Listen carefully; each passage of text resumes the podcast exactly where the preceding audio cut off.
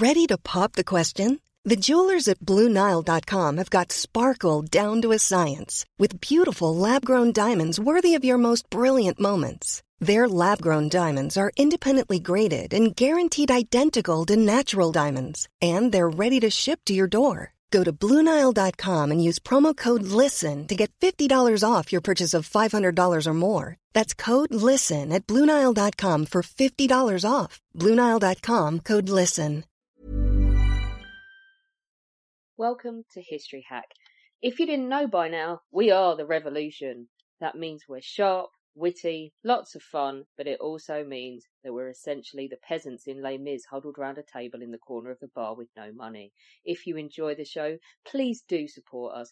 We have a Patreon account by which you can donate a small monthly sum in appreciation of what you're hearing.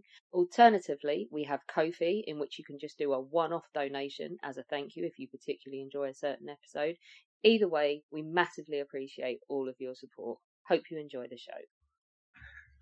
Hello and welcome to a very special episode of History Hack. Since I've been doing this more regularly, there has been a lot of requests and pleading and begging and screaming and crying, and then finally demands that there be a monthly naval episode. And eventually I said, all right, Alina, fine, I'll do it. No problem. At the moment, it's unnamed. I'm not very good at naming things, which is probably a good thing that my ex-wife actually named my children, otherwise they would be one, two, and three, or Sean Hurst-Nies now and Victoria and Louise. But I'm not here alone, as I'm on a bit of a cultural exchange. This morning I sat through and assisted with Jane Austen, of which I know absolutely nothing, and so I brought along Beth Wyatt to educate her in naval history. Hi Beth, how are you doing? Hi Chris, yeah, doing well. Who have we got today and what are we looking at? Yeah, so our guest today is Alexander Rose, and Alex is a journalist and historian who has written the New York Times bestseller Washington's Spies, The Story of America's First Spy Ring, which A M C picked up and made Turn: Washington's Spies, as well as Empires of the Sky and Kings of the North. And he's here today to talk to us about his latest book, The Lion and the Fox, Two Rival Spies and the Secret Plot to Build a Confederate Navy. Hi, thanks for joining us. Well, thanks for having me on. This book is fantastic. We're urging people to buy it at the end as well. This was something that I hadn't really thought about in context of the American Civil War. Everyone tends to think about the land campaigns. But let's set the scene. Confederacy has risen. They've attacked Fort Sumter and started the Civil War. And obviously, the, the North holds the Navy. Why is this a big problem for the Confederacy? Uh, the reason is is, is, is the, the, the Union Navy, Lincoln's Navy, Uh, which was not powerful by any means. It was, you know, on an absolute basis. I mean, compared to the Royal Navy or the French Navy, it was like a gnat. It didn't really, didn't really count. But it was a lot more powerful than the Confederate Navy, which at that time, at the beginning of the war, consisted of precisely one blue water ship. So really, there wasn't, there wasn't a lot to work with. The danger to the Confederacy is that first, they have no real industrial capacity. They don't have the ability to build ships, unlike the North. Uh, second, the North is a major industrial power in an, in and of itself, and it has the ability to rapidly acquire or build ships of its own. So that Navy, it's a bit of a pipsqueak, can rapidly grow. Uh, now, the danger to this, the real danger to the South is that when that Navy, that Union Navy grows, it, it begins to impose or enforce, rather, the blockade of the entire southern coast, all the way from Virginia, all the way down to the Gulf of Mexico. Um, now, since the South isn't really um, economically self-sufficient, it has to import and export um, in order to survive and in order to, um, you know, grow, you know, sort of improve its or strengthen its sinews for this for this war that is about to, that has just begun. So that's the real danger here. It's the danger of not a sudden strike. Uh, it's more of a, you know, like a snake's bite. It's more of a, like an anaconda effect. You're just going to be slowly strangled by the North. So the South has to break free of that grip. That's, that's, so that, that's its main, uh, you know, its main responsibility or task here. What kind of items are the, are the South in need of that, that obviously the blockade is stopping? Uh, well, pretty much everything. Uh, it ranges from, I mean, they, they didn't, need, they weren't even printing their own Bibles. They had to import Bibles to distribute to their troops. That's that's how mm. you know unself-sufficient they were. I mean, it was a kind of a backward rural society compared to the much more industrialized North. Now, it doesn't mean that, uh, you know, that it, that it doesn't have any industry at all. It could build, say, uh, railway or locomotives. It could build a ship or two, it, but it didn't really, ha- it couldn't really expand past that. Um, now, this is a war that's breaking out that is, that is sort of, uh, has elements of a modern war in it. It has railways and, um, you know, new, new types of weapons and all that kind of stuff. And it's a long, it's going to be a long war. Um, but the South does have one treasure. It has one big thing that nobody else has. And that is it has the world's largest supply of high grade cotton, raw cotton, uh, picked in the fields by, you know, a massive slave labor force and, uh, exported to mostly to Britain. I mean, the vast majority of it to Britain, which is the world's greatest importer and exporter of, of textiles at the time. Um, about twenty percent of the British economy or twenty percent of the people in Britain are indirectly or directly employed or dependent on the cotton industry. Uh, it's sort of one of those oft forgotten facts about nineteenth century Britain. Um, and so the cotton from the South can be exported. And that will pay for all the stuff that the South needs in exchange. For instance, basic stuff like guns, uh, munitions, ammunition, uh, gun, you know, uh, you know, everything, artillery shells, um, everything comes in through that, through that passage, through that, through the Atlantic. Uh, but that is currently being partly blocked by the northern blockade of the South. So in this story, who is Captain James Bullock and what is his mission? Captain James Bullock was a, was from Georgia. Uh, he was, you know, from an old, old line Georgia family.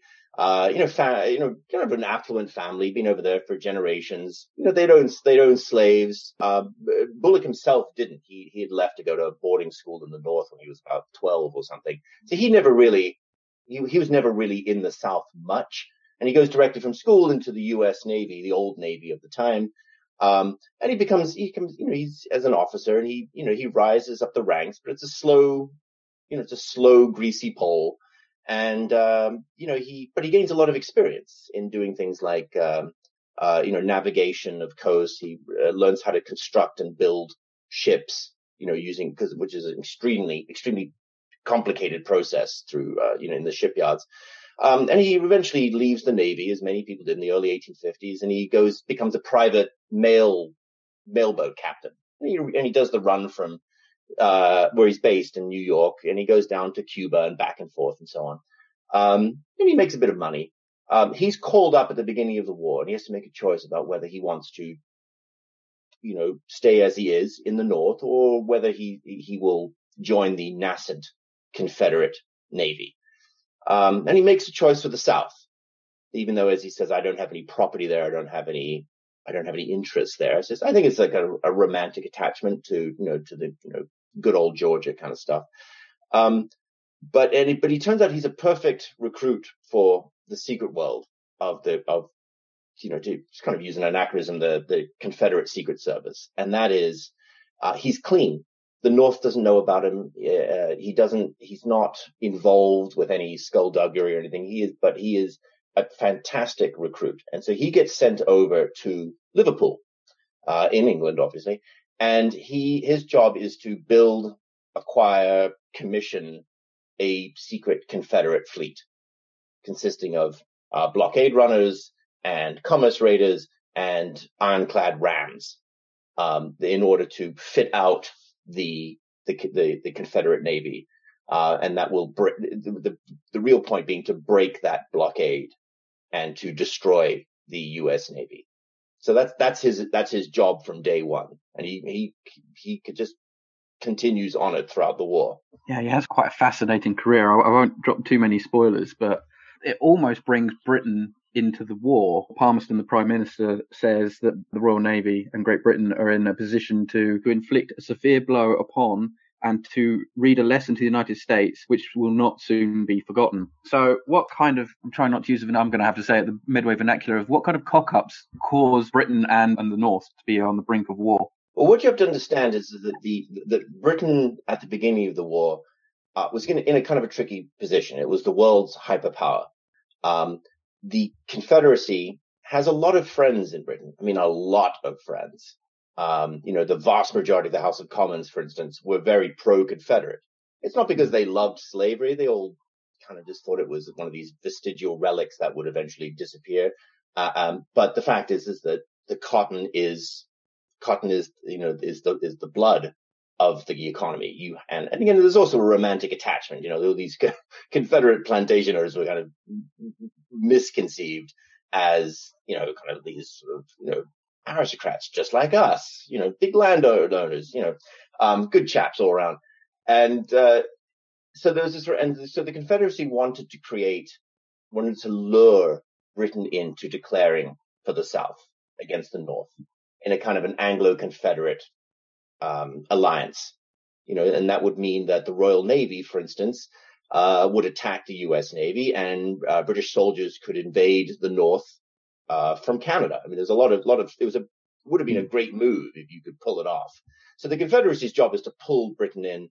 Uh, Britain is not a big fan of the North. It thinks they're a bunch of, you know, uh, tariff-obsessed, um, vulgarians like, like Lincoln, who, who's very anti-Brit, you know, anti-British and so on. So there's not a lot of friends there. And they were also big economic competitors as well. Um, but at the same time, they're, they're not stupid. Uh, and they don't want to be lured into somebody else's war. So what the British do is, is that they, at the beginning of the war, I think it's, I think it's Russell who says, you know, Um, you know, there's this argument and there's that, that argument for and against going in, but for God's sake, let's keep out of it. So what, what, what Britain wanted to do was basically wait and see, like see who was winning and then kind of, you know, support that side. You know, it's just, you know, power politics, the usual stuff. The thing uh, we France, normally do. Yeah. France did exactly the same. It's, it's, it's, you know, it's, it's sort of sensible, you know, it's a sensible diplomatic move. Uh, no, of course, that annoys both the Confederates and annoys both the Union because, at the, uh, you know, the, while they're not recognizing the Confederacy as an independent state, they're not not doing that either. Um, and for the Confederacy, they, you know, they, they were disappointed, heavily disappointed that the Brits hadn't come in for them, uh, you know, just hadn't swooped in to save them. Um, so basically what you, what you have is, uh, a kind of a tense situation in eighteen sixty-one between Britain and the Union. There's a lot of people agitating for Britain to declare war against the Union. And what it needs is a spark.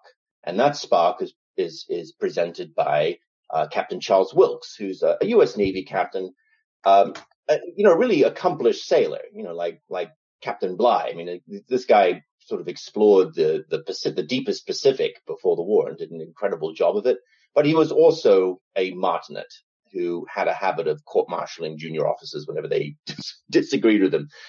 Anyway, he comes in the, he's uh, sailing a frigate, I think, and he's, uh, this is, uh, and he comes across, this is in uh, November, I think, eighteen sixty-one. Um, and he comes across a, uh, a British mail packet carrying two British, uh, sorry, uh, Southern diplomats called Mason and Slidell, who are being, who are coming to Britain on a British ship in order to try and discuss this alliance. Um, he said he declares them contraband of war and he takes them prisoner, takes them off the ship, you see, and, and, and runs off. This creates a colossal firestorm in Britain because what you have is this, you know, this, this, this impertinent, um, Wilkes fellow stopping and boarding a free British ship, commercial ship, and then kidnapping and shanghaiing two diplomats from a, a nation that Britain wasn't at war with. So this is, it's called the, the Trent affair because it was the, the ship was called the R, RMS Trent.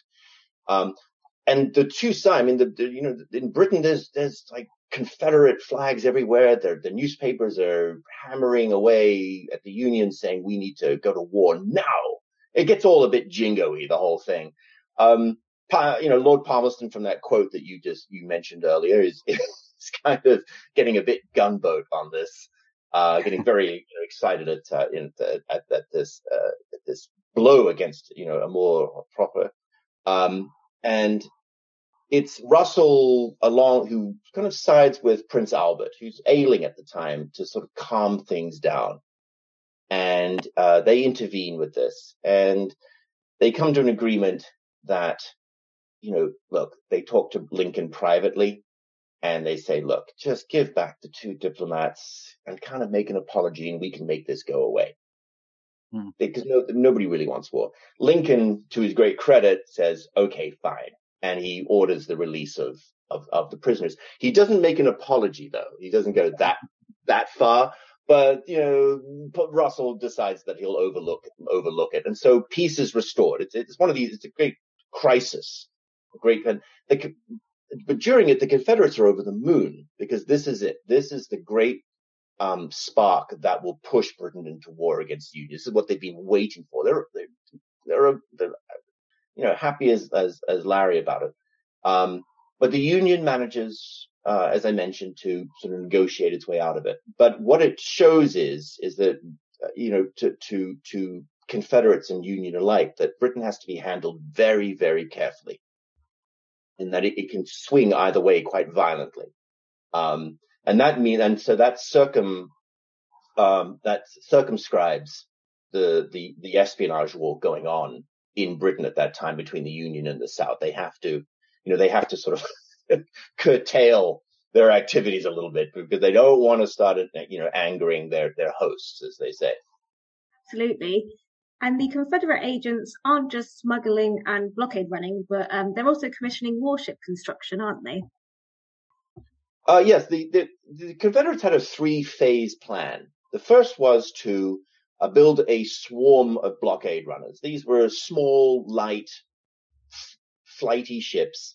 Uh, whose only job was to sneak in and out of southern ports, um, you know, carrying, well, you know, they would say cargo, the Union would say contraband, uh, of, you know, of cotton going out, uh, and they would stop off at Nassau and uh, then transship to, to a bigger ship going to Liverpool, and in return bringing back in the munitions, arms, uh, all sorts of stuff coming back in, even you know, drugs, you know, like laudanum for operations uh, in ether and so on for um, the, the, you know, the new, uh, new surgery that was going on in the battlefield. Um, so that is, that is designed to poke holes and keep the, in the, in the blockade and keep the, the South alive. Stage two was to build commerce raiders. And these would later become the, the famous C S S Florida and Alabama and Shenandoah, but focusing on the Florida and Alabama first, their job was to go out there and just sink as many Union merchant vessels as possible, you know, sink their car- cargo. And the, the plan there was for, you know, to, to, to provoke northern businessmen into pushing Lincoln to, into seeking an armistice with the South, a kind of a ceasefire. Mm. That's what the South wanted. The South didn't have to win the war. It just had not to lose it. And Lincoln eventually, well, this was the plan, of course, Lincoln eventually would have to seek a kind of a, you know, a ceasefire. And then they would spend the next five years negotiating the, the border and slavery and all this kind of stuff. Um, and then the third stage was that if that didn't work, then they would send out two of the most modern warships of the time. These were ironclads. Uh, there was, this was a great time of, of the transition from sail, from wooden sail ships to iron steamships. Uh, and the, these things were, you know, they were a really advanced weapons platform. They had, you know, rotating turrets, uh, gun turrets. Uh, they had thick, thick armor. And, uh, you know, most impressively, they had this gigantic ram at the front of them underneath the prow. And their job was to just go out there and ram, uh, U S Navy warships. I mean, basically drown them at sea. And that would, that would finally break the Union once they started really losing, you know, their, their, their ships. That would be the end of the blockade. The South would be free to import and export and, and the, and the war could continue. So that was the essential plan here. When you're ready to pop the question, the last thing you want to do is second guess the ring. At Blue Nile dot com, you can design a one-of-a-kind ring with the ease and convenience of shopping online. Choose your diamond and setting. When you find the one, you'll get it delivered right to your door. Go to Blue Nile dot com and use promo code LISTEN to get fifty dollars off your purchase of five hundred dollars or more. That's code LISTEN at Blue Nile dot com for fifty dollars off your purchase. Blue Nile dot com, code LISTEN. Burrow is a furniture company known for timeless design and thoughtful construction, and free shipping, and that extends to their outdoor collection. Their outdoor furniture is built to withstand the elements, featuring rust-proof stainless steel hardware, weather-ready teak, and quick-dry foam cushions. For Memorial Day, get fifteen percent off your Burrow purchase at burrow dot com slash ACAST, and up to twenty-five percent off outdoor. That's up to twenty-five percent off outdoor furniture at burrow dot com slash ACAST. Obviously, that that takes quite a lot of resources, and it's not something you can secretly build. You know, you can't secretly have warships being constructed. And the Union, although I'm sure the Confederacy would have pre- preferred that the Union were a bit daft and not really involved, they were involved, and they have their own agents in England. How do they try to stop this building program, and how successful are, because obviously Britain are trying to stay neutral, and building warships for any side in a war is frowned upon, and the British government were keen not to get involved. So what were the Union spies trying to do to stop it, and how were they trying to convince the British authorities that this was going on and get them to stop it? Well, the essential uh, problem facing U- the, the Union in Britain was that, for the most part, until the ironclad rams came about, uh, but that was significantly later in the war, was that these weren't warships. These were, well, you know, freighters, cargo ships. They were, you know, little pleasure yachts. I mean, you could, uh, you know, uh, sailing ships. You could disguise commerce raiders like the Alabama and the Florida and, and the blockade runners as just regular civilian ships. And that was part of the, the cleverness of the plan, uh, that James Bullock, the Confederate agent, came up with, and that he was circumscribed by something called the Foreign Enlistment Act, which had been passed half a century earlier, and that everyone had pretty much forgotten about. It had never been used in court. It had never been tried at all. And it had originally been passed uh, around the time of the Napoleonic Wars, just after the Napoleonic Wars, to prevent British volunteers heading off to, you know, join up with rebellions in South America, uh, basically mercenaries. Um, what everyone had forgotten was, is that it also had a naval section. And that naval section was very, very clear on that you are not allowed to build, uh, commission, uh, purchase, acquire in any way, or equip, or fit out as a, as a, you know, a, a warship in Britain, in a Brit- in, in British waters, uh, that was going to be used in a, in a, in a war in which Britain was not involved, or against a power that Britain was friendly with. And Britain was friendly technically with both sides. That is a huge obstacle to building a navy, uh, as you can perhaps gather.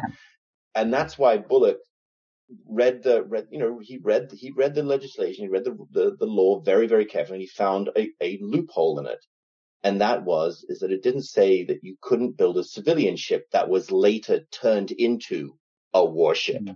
in, say, neutral waters, international waters.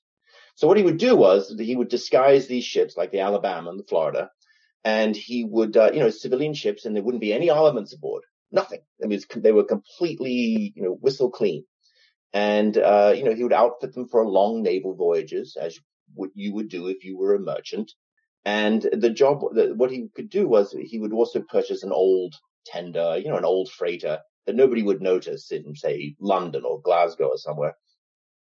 Uh, and he would fill it with uh the, the cannons, the the armaments, all that kind of stuff, uh, which you could buy legally. You could buy you could. It's weird. You could buy the arms. You just couldn't put them on a ship, on a ship. uh, and so then the two ships would then rendezvous somewhere way out in the Atlantic, well away from prying eyes. And there the armaments and so forth would be transferred over to the civilian ship, which was always hidden under a, a different name. And then a Confederate Uh, officers and, and men would come aboard, and they would commission that ship into the Confederate Navy, and it would be it would sort of emerge from the chrysalis as a as this beautiful uh you know brand new battleship or warship that nobody had known about. See, that's the game. So what the Union has to do, and uh the, the Union effort was run by a man called Thomas Dudley, and uh he was this uh sort of modest. You know, he was the son of a sort of a modest Quaker farmer, very, very different from from Bullock. Bullock was this dexterous, cat-like, sort of feline, well, fox-like of the yeah. of the title. You know, um, you know, you know, it had a, you know, quite ironic, worldly, cynical, that kind of thing. Um, whereas Dudley lacked any discernible sense of humor whatsoever. And would, but he was a lion. I mean, he did, he was completely rigid. He was a, he, you know, he was an abolitionist, strict abolitionist from decades earlier. I mean, he used to, he used to go down south disguised as a, a southern slave trader and buy slaves and bring them back up north, which was, you know, a very dangerous occupation. You know, mm-hmm. It's very easy to end up on the side of a road somewhere and nobody finds out about it, you know, if you get caught. Um, and he had gone over that, he had gone over to Liverpool just by happenstance as the consul. You know, low diplomatic position. It was just supposed to be there for a year. Uh, he pulled some strings for Lincoln and for the, for the election. You know, he's a sort of stout Republican. And, uh, and, uh, and he just happened to be there, and he loathes Bullock. I mean, he just thinks he's the scum of the earth, and he thinks the Confederacy is the scum of the earth, and that he will uproot them and destroy them, whatever, whatever it takes, whatever it costs. Uh, and he sets, and he knows that Bullock is evading the law. He knows what he's doing, but he can't prove it. This is still a legal system. You can't just, uh, you know, Dudley cannot just point a finger at Bullock and go to the authorities and say, that guy is breaking the law. A, because he's not breaking the law. He's keeping strictly to the law. And B, you have to persuade, you know, the officials to act on this. It's not just, you know, it's like a, it, you have to collect a huge amount of evidence. You have to put spies into their shipyards, all of whom are working hand in glove with, with, with Bullock. They're all, they're all in the sort of cone of silence. Um, so what the, so what Dudley does is he has to acquire all of these affidavits and, as I said, detectives and spies, and he has to search around. And, and again, he's in Liverpool, which is a very anti-union city. So he's in a real hostile ground. Now, you have to remember that Liverpool at the time was a heavily pro-Confederate city. When Bullock first showed up in Liverpool back in eighteen sixty-one, he said there was more Confederate bunting there, more flags in the streets celebrating the South than there were actually in the capital of the South, of Richmond. So it was friendly territory to him. I mean, Bullock could count on all the shipyards, all the shipyard owners, uh, all of the politicians, all of the merchants, most of the uh, the sailors, you know, to kind of be on his side. It was this was this was going to be easy, he thought, building all these ships, and it was for a while until he ran into Thomas Dudley, the, the Union consul, and Dudley initially makes mistakes. I mean, a lot of mistakes. He's being run ragged by Bullock. Bullock is a kind of a, a magician. I mean, he can see round corners.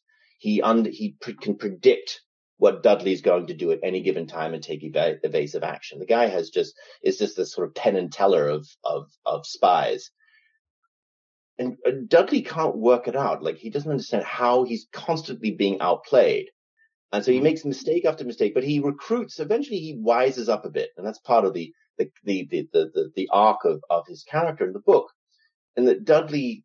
Uh, you know, he recruits a, a, an Irish detective called Maguire, who used to be on the police force, and now he's a sort of a, you know, a private investigator, um, you know, investigating, you know, tailing people for their divorces and so on. And, um, but Maguire is the guy who knows his way around Liverpool. He knows the ins and outs. He knows the taverns. He knows how the place works. And remember, Dudley at the time is this nice local sort of conveyancing solicitor type from New Jersey, doesn't know anything. Um, and so he, so Maguire kind of serves as, as a sort of Virgil guiding Dante down through the inferno. And, uh, you know, over time, it takes a long time, and he, he makes bad errors and he messes up, and, uh, you know, uh, and Bullock, uh, you know, evades his snares all the time, constantly. Um, but eventually Dudley manages to bag Bullock and, and sort of nail him to the wall. It's a kind of a mixed metaphor there, but, um, he, but he eventually manages to persuade the British to start investigating Bullock's, uh, so-called, you know, legal commissioning of this, of this Navy. And that's where, that's when they really start getting into this, you know, cat and mouse, this cat versus cat, um, you know, scenario where they're both trying to outwit and outfox each other. Something there slightly. I know that went off a little bit. Um, no, that, that that was fine. I think. I think that, okay. Yeah. Yeah. Did you have any other comments, Chris, or should I move to the next question? No, yeah, yeah, you go for yeah. it. Go for it. Okay. Great. And you've mentioned um, earlier in our discussion the Florida and the Alabama. Could you tell us a little bit more about how successful they were in these missions? Yeah, they were they were quite successful. I mean, they were they were feared on the open sea. Um, they were they were like the U-boats, um, you know, off the coast of America in nineteen, early nineteen forty-two during Operation. I mean, they were feared. They were sinking sinking freighters uh, and taking cargoes and all this kind of stuff. You know, almost, uh, you know, uh, without any, without any problem at all. Uh, they were both captained by, you know, first-rate captains. They had very good crews. They knew, they, you know, these were people who knew their business.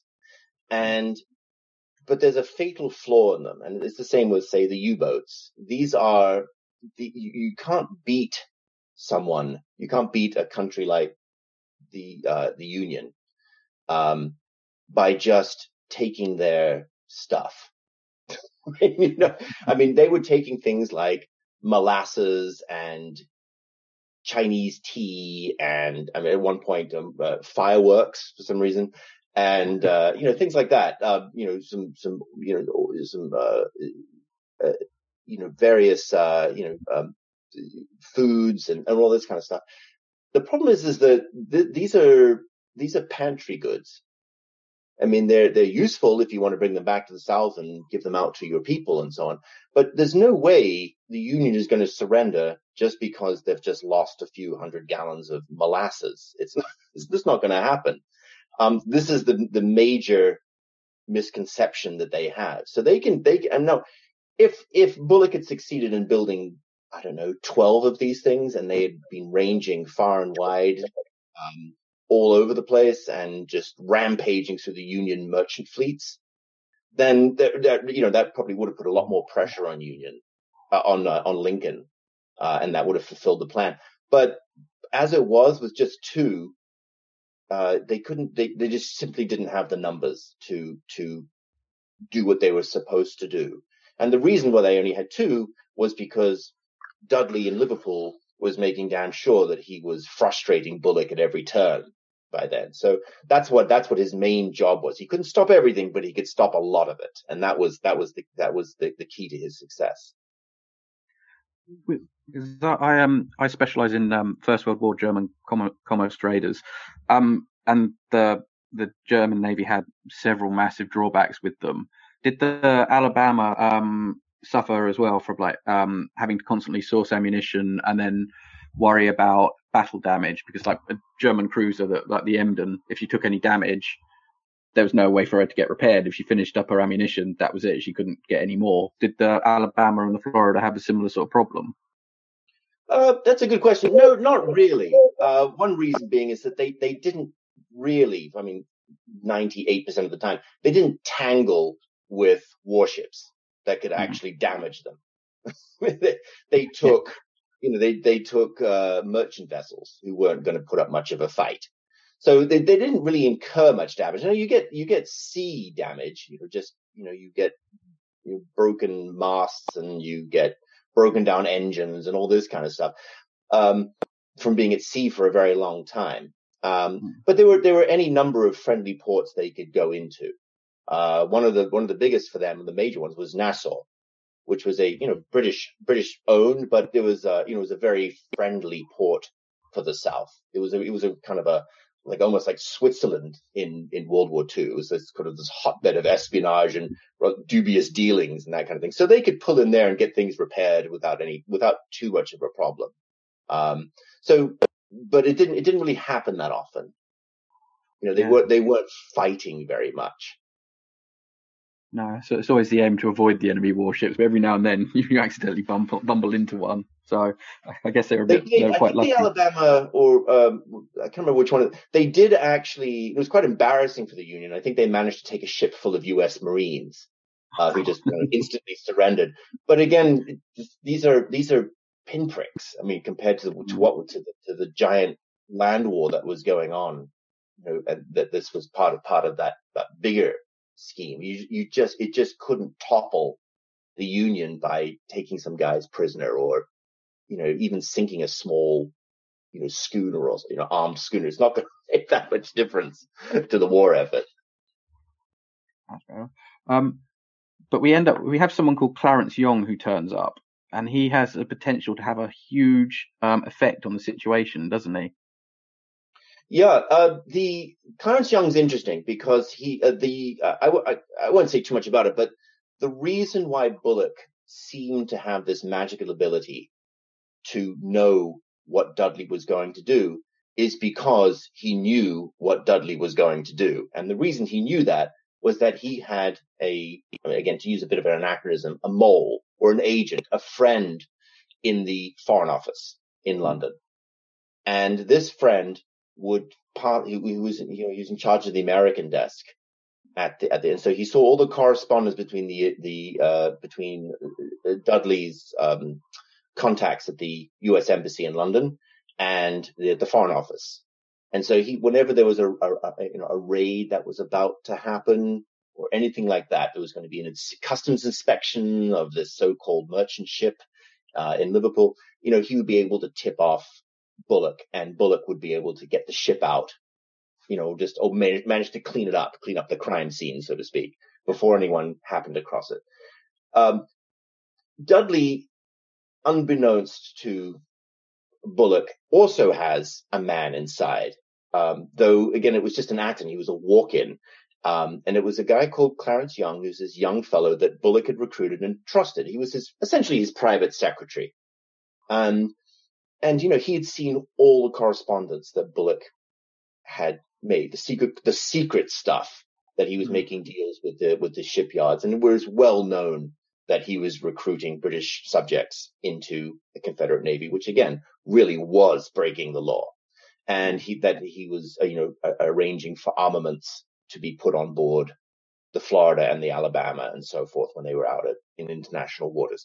So it was, it was an, a known conspiracy. Clarence Young, Clarence Young is an awful man, but uh, there's a you, you kind of feel he's a bit pitiable at the same time. He uh, he was put aboard the Alabama as the purser, um, you know, just to keep an eye on the money. And of course, he you know he and he and the captain hate each other. Uh, Young is a bit of a spoiled brat, uh, gets drunk all the time, which really didn't go well with Captain Raphael Seams of the Alabama, who, who had a no-nonsense attitude towards, uh, uh, he had a robust views on law and order at sea, let's put it that way.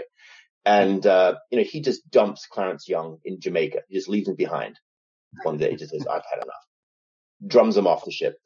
Uh, Young being, a, you know, Young being quite enterprising, uh, manages to kind of hook up with a local woman. And together they, they kind of get married, and he, he didn't really bother telling her that there was already a Missus Young, but she was in the South somewhere. So there were two Missus Youngs around, uh, and they, he, they go back to Liverpool, and he's very, very angry, and he blames Bullock for putting him in this mess. And so he dumps the second Missus Young in Liverpool, and it wasn't very, very glam, and he, he tries to sneak aboard a ship going back to America, you see, uh, but he runs out of money. So what he does is he says, you know what? I hate Bullock, and I, I, you know, I hate this guy.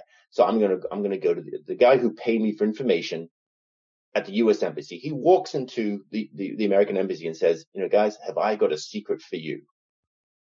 And this is, this is the mother of all secrets.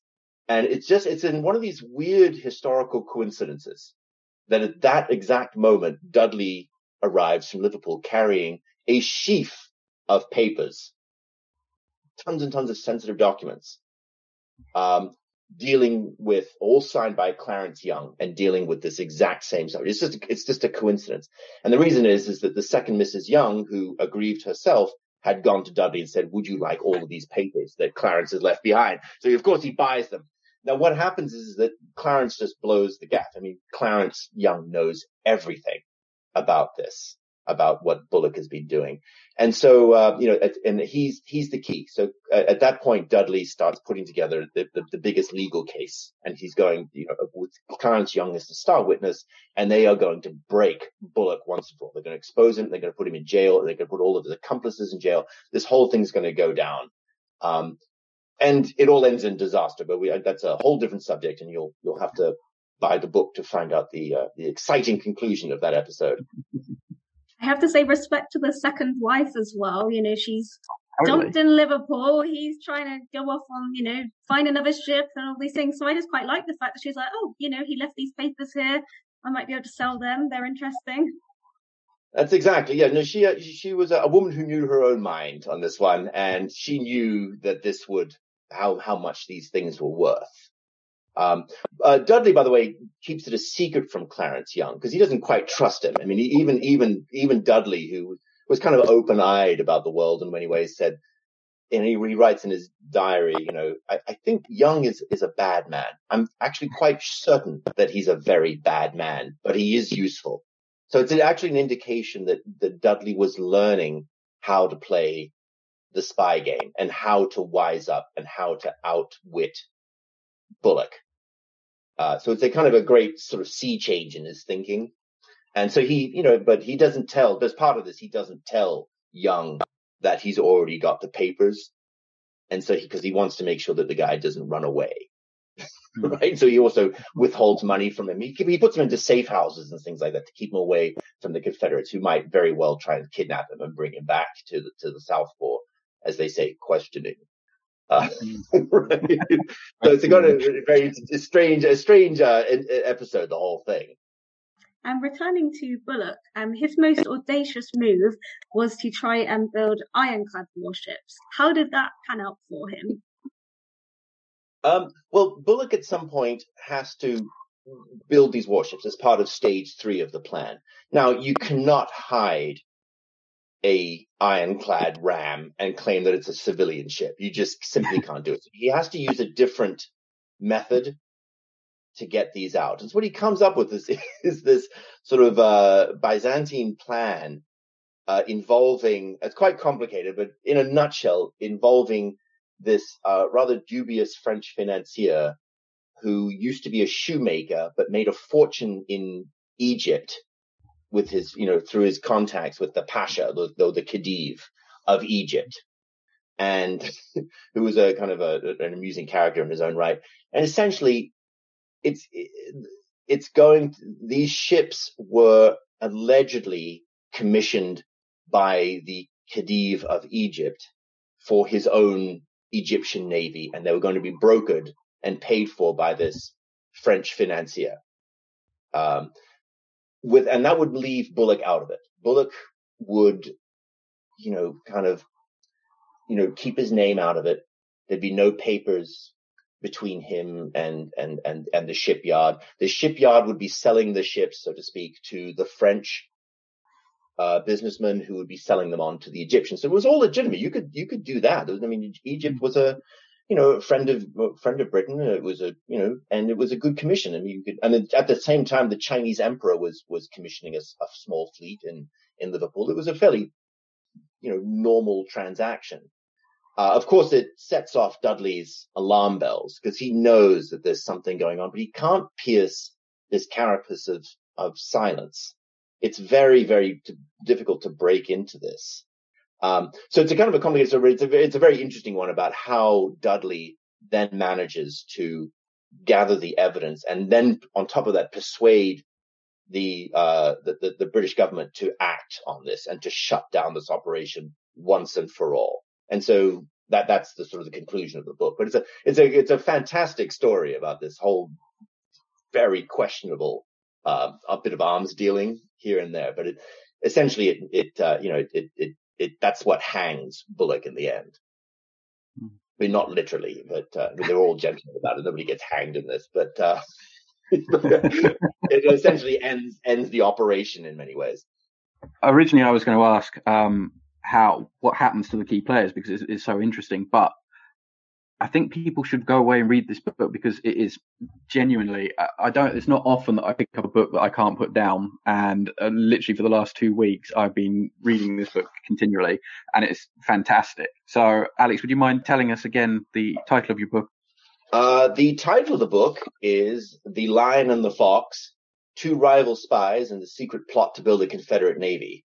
But it's, uh, you know, I built, I, I designed it as a, or designed it, I wrote it as a, as a quick, easy, kind of thrilling read.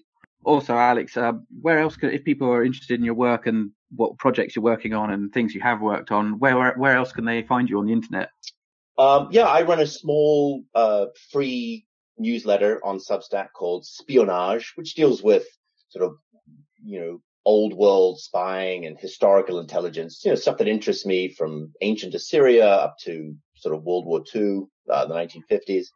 Um, and, and there's also my website, which is w w w dot alex rose dot com. And, you know, I put all the stuff about my books there. And, and, uh, you know, there's a, I have a Twitter as well, which I occasionally deal with. Um, so yeah, it's easy to, pretty easy to find me. Thanks ever so much for coming on to, uh, the first of this as yet unnamed uh, naval history podcast for History Hack. It's been it's been a really interesting subject to look at, and uh, I know I've said it several times before, but please go and buy the book; it's fantastic. And uh, thanks to Beth as well for coming along. No, thanks for the invite, and thanks, Alex. That was a really interesting episode. Our incredible guests give us forty-five minutes of their time to join us and talk about their work or their new book. This is just a small taster.